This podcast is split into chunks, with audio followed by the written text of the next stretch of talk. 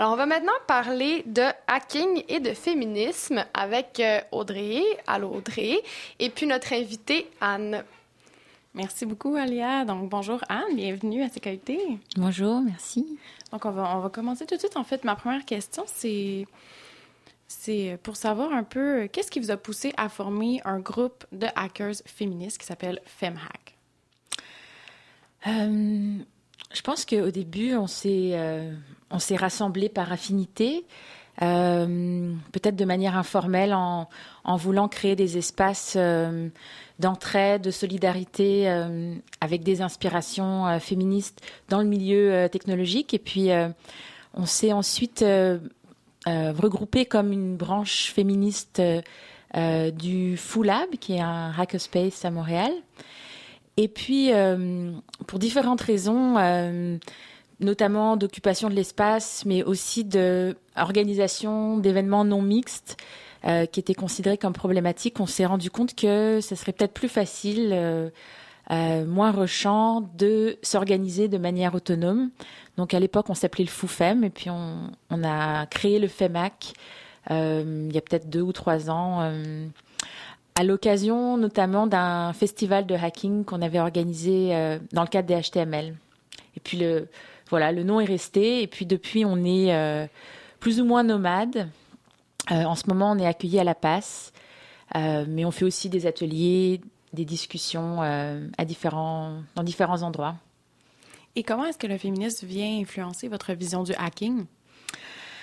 Alors, l'idée, c'est de créer un, un espace enthousiasmant, désirable, solidaire, euh, responsabilisant, accueillant, attentif aussi, euh, et inclusif, en fait, à euh, une, partie, en fait, une population qui est régulièrement exclue des milieux hackers.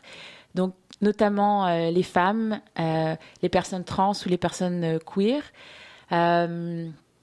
et on a essayé en fait de aussi politiser le hacking, donc de de de l'inscrire plus largement euh, en relation avec euh, différents mouvements sociaux. Et par hacking, peut-être on pourrait euh, définir le hacking. Notre définition du hacking, c'est une posture émancipatrice par rapport à nos outils, nos connaissances, nos savoirs, nos technologies, mais on l'élargit à d'autres choses que euh, du pianotement sur des ordinateurs. Ça inclut ça, mais euh, on trouve que la tâche est beaucoup plus large que ça. Mm -hmm. Justement, quand on pense hacking, pour, pour plusieurs, là, la première image qui nous vient en tête, c'est celle du groupe Anonymous, qui va, par exemple, s'attaquer au site Internet de certains groupes comme l'Église de, de Scientologie ou des corporations comme Mastercard. Donc, vous, vous avez des critiques par rapport à ce hacking traditionnel. Justement, vous aviez parlé d'élargir un peu, de se lier à des mouvements sociaux. Oui, mais en fait, Anonymous, c'est un, cas intéressant parce que c'est une entité euh, aux frontières euh, floues. En fait, c'est une sorte de nuage euh, anonyme. Euh, les rapports de genre sont pas tout à fait euh, clairs non plus. En fait, on sait euh, de par les voix ou de par certaines apparitions de, gens d'Anonymous qu'il y a des femmes qui participent à Anonymous. Mais ce qu'on veut proposer, en fait, c'est une, vision du hacking qui est peut-être plus clairement positionnée dans l'ouverture, dans la solidarité. Et je pense qu'on veut euh, notamment critiquer c'est vrai que Anonymous est connu, mais il y a d'autres d'autres héros euh, euh, qui sont eux non pas anonymes et masqués, euh, mais euh, qui qui sont reconnus euh, à visage découvert. Et c'est souvent des héros euh, blancs, des hommes blancs, euh, qui ne sont pas euh, euh, là. Dans, le cas du milieu hacker, euh, reconnus pour leurs muscles ou pour leur charme, mais pour euh, la force de leur cerveau et de leur audace. Et puis un certain sens du sacrifice, de la révolte, euh, dans une posture souvent libertaire, mais à tendance libertarienne. Donc on essaie de renverser cette tendance-là pour présenter une, vision beaucoup plus diversifiée du hacking, mais également on critique beaucoup euh, le rapport au savoir, le rapport aux connaissances. Euh, on pense qu'il y a un, défaut d'habilité, de mauvaise habilité euh, récurrente de transmission de connaissances. En fait, il y a même un monopole qui se fait sous, en fait, derrière l'idée qu'on, derrière le fait qu'on parle d'ouverture euh, du code, euh, euh, de, liberté d'information, malheureusement, il y a, souvent des, contextes d'ateliers qui se créent où la connaissance est, présentée de manière maladroite. Si c'est pas volontairement présenté comme ça, c'est peut-être une maladresse. Mais par exemple, en présentant certains outils ou certains savoir-faire comme la programmation, comme quelque chose de très simple. Euh, on, peut facilement exclure des gens qui trouvent l'apprentissage le, difficile. Et je dirais que généralement, l'apprentissage est masqué, le processus euh, et, la façon dont on apprend, dont on s'entraide dans le milieu hacker est souvent euh, peu accessible et il y a peu d'aveux de la complexité des choses et ça amène euh, à des manques de solidarité, des manques de complicité en fait. Donc on essaie de renverser cette, cette approche un petit peu épeurante parce que derrière le hacking, on a aussi souvent l'impression que c'est euh, quelque chose de très euh, inaccessible. Donc on essaie de travailler à, à faire ces ponts, faire ces liens. Et donc rendre accessible le hacking, la technologie, ça fait partie de votre démarche féministe à FemHack?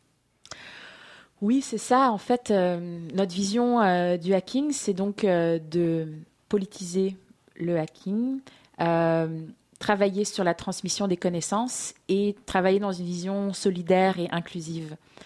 Et la façon dont on travaille, on a commencé donc en, en, organisant des formes de festivals relativement autogérés avec à l'intérieur de la journée différentes activités qui vont d'ateliers, euh, d'ateliers euh, électroniques, d'ateliers d'apprentissage de la programmation, mais aussi de discussions euh, plus profondes et plus politiques. on a également une pratique d'écriture. on a écrit quelques articles.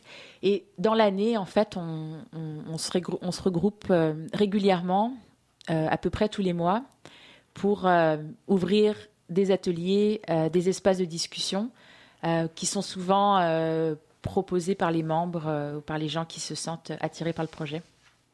Et est-ce que euh, la branche féministe, c'est celle qui tend plus à élargir la définition du hacking, comme ce que vous avez présenté, euh, donc de le, de le politiser, entre autres, ou, est-ce que c'est quelque chose qui est présent en général ailleurs dans le mouvement? Est-ce que c'est spécifiquement les féministes qui ont apporté cette approche? Hmm, c'est une bonne question. D'ailleurs, ça serait même des fois un enjeu de délégitimation. Euh, il y a certains hackers où en fait on ressent ça dans certains hackers, chez certains hackers euh, très euh, masculins et assez patriarcal, des, personnes qui vont délégitimer le fait qu'on ouvre la définition du hacking à autre chose.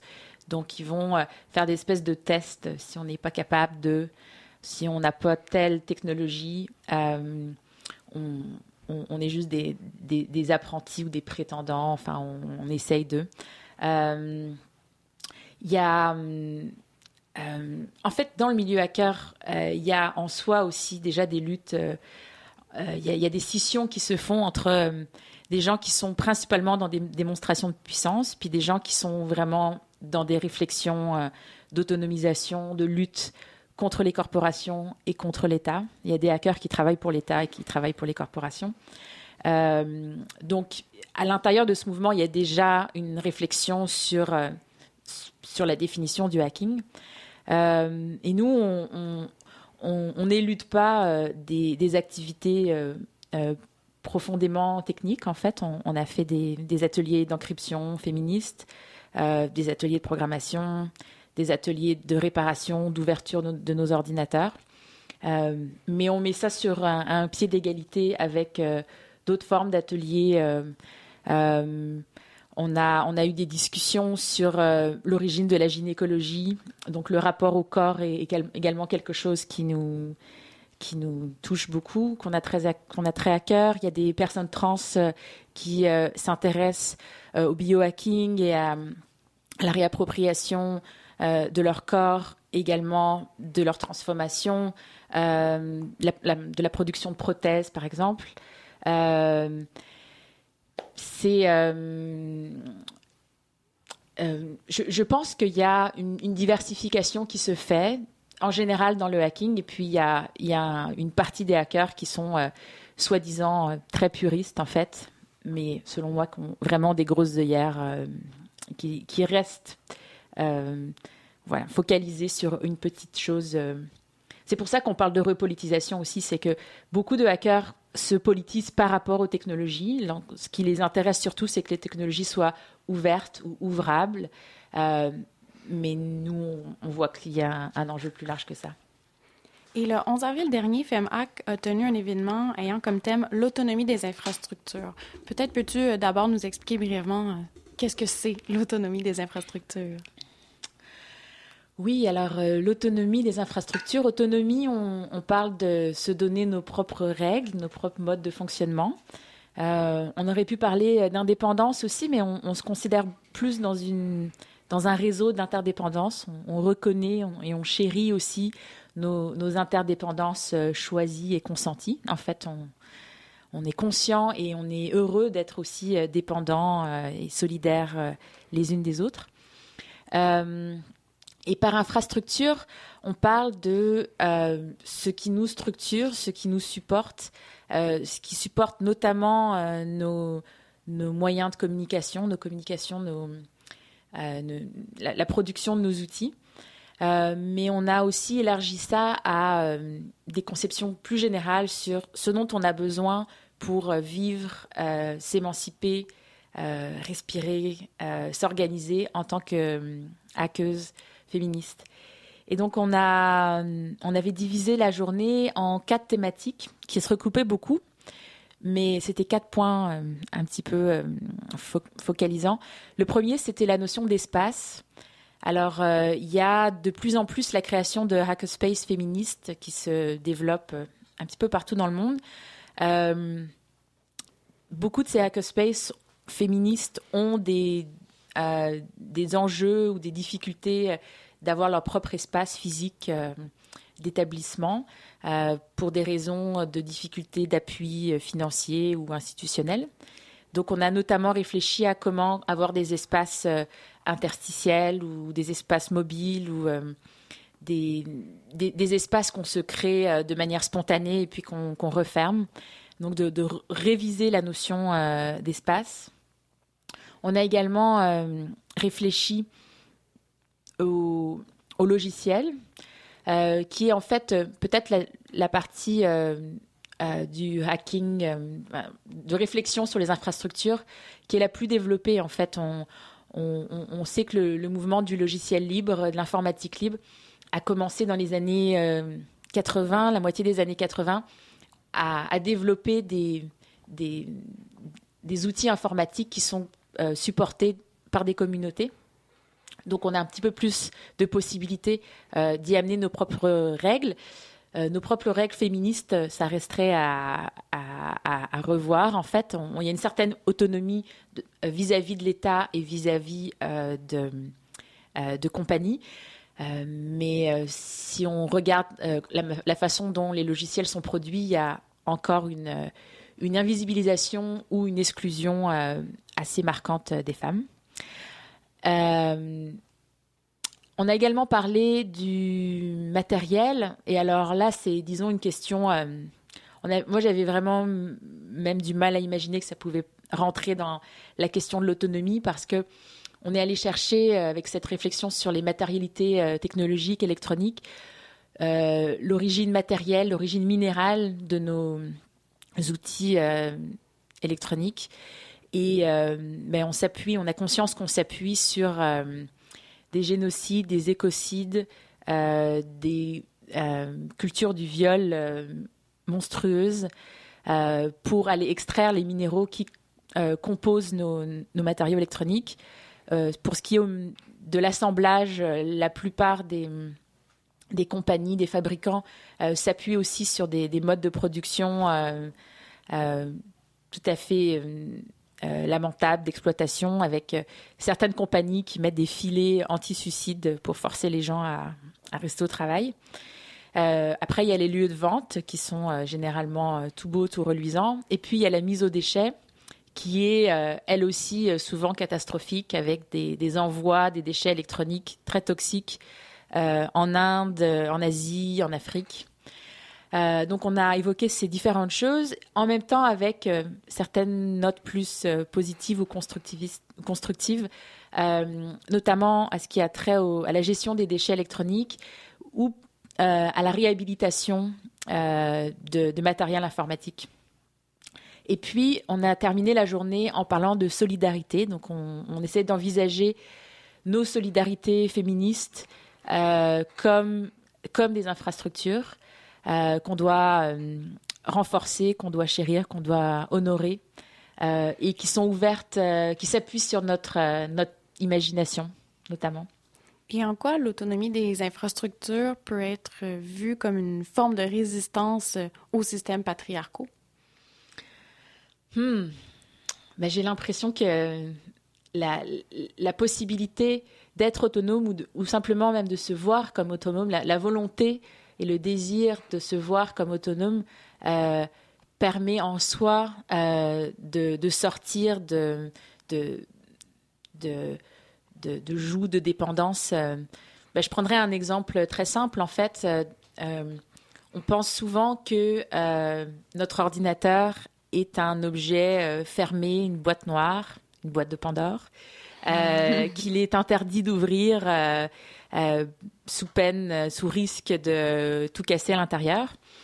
Euh, et généralement, on amène notre ordinateur à réparer à un réparateur qui est souvent un homme blanc qui va prendre en, charge notre machine dans les arrières cours de son de, de l'atelier. Et on ne sait pas du tout ce qui s'est passé.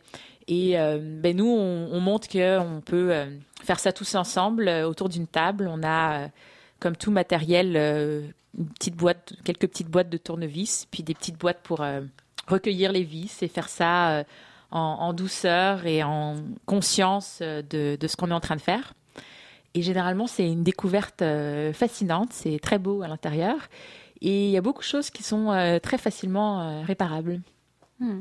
Et il y aurait aussi un exemple qui a été mentionné lors de l'atelier de disons, euh, qui nous mène vers une meilleure autonomie des infrastructures, c'est un, serveur féministe qui a été créé. Je ne sais pas si euh, tu peux nous en parler brièvement? Oui, euh, depuis l'année dernière, commencent à, se tenir des, des convergences de hacking trans féministe. Et à l'intérieur de, cette convergence, il y a beaucoup de choses qui sont discutées. Il y a des des labs euh, de biohacking et de gyné-hacking. Il y a hum, toutes sortes de, choses qui sont euh, amenées sur la table et expérimentées. Euh, mais une des choses qui a vraiment été mise l'avant, c'était la nécessité de se doter de nos propres serveurs pour héberger des sites web féministes, pour héberger des, vidéos féministes, post-porn, queer, qui ne seraient pas ainsi censurées dans différents pays ou par des compagnies euh, qui ont la censure facile, euh, mais également pour que euh, on développe cette confiance qu'on n'a pas besoin de, se soumettre à, à, des autorités extérieures pour, pour avoir ce genre d'infrastructure. Donc voilà, c'est en cours. Il y, a, deux serveurs en fait c'est en, tranquille cours de développement, mais il y a déjà pas mal de choses qui sont euh, hébergées sur le. Un des sites s'appelle, un des serveurs s'appelle Anarcha, donc il y a, il y a des choses qui, il y a des liens qui vont, qui apparaissent en fait déjà sur les sites hébergés. Mais merci beaucoup, Anne Goldenberg. C'est vraiment euh, fascinant. En tout cas, moi, j'ai beaucoup appris en, allant, à votre atelier et en lisant un peu plus là-dessus. Vraiment, euh, c'est une perspective très intéressante que vous avez euh, en tant que hackers féministes.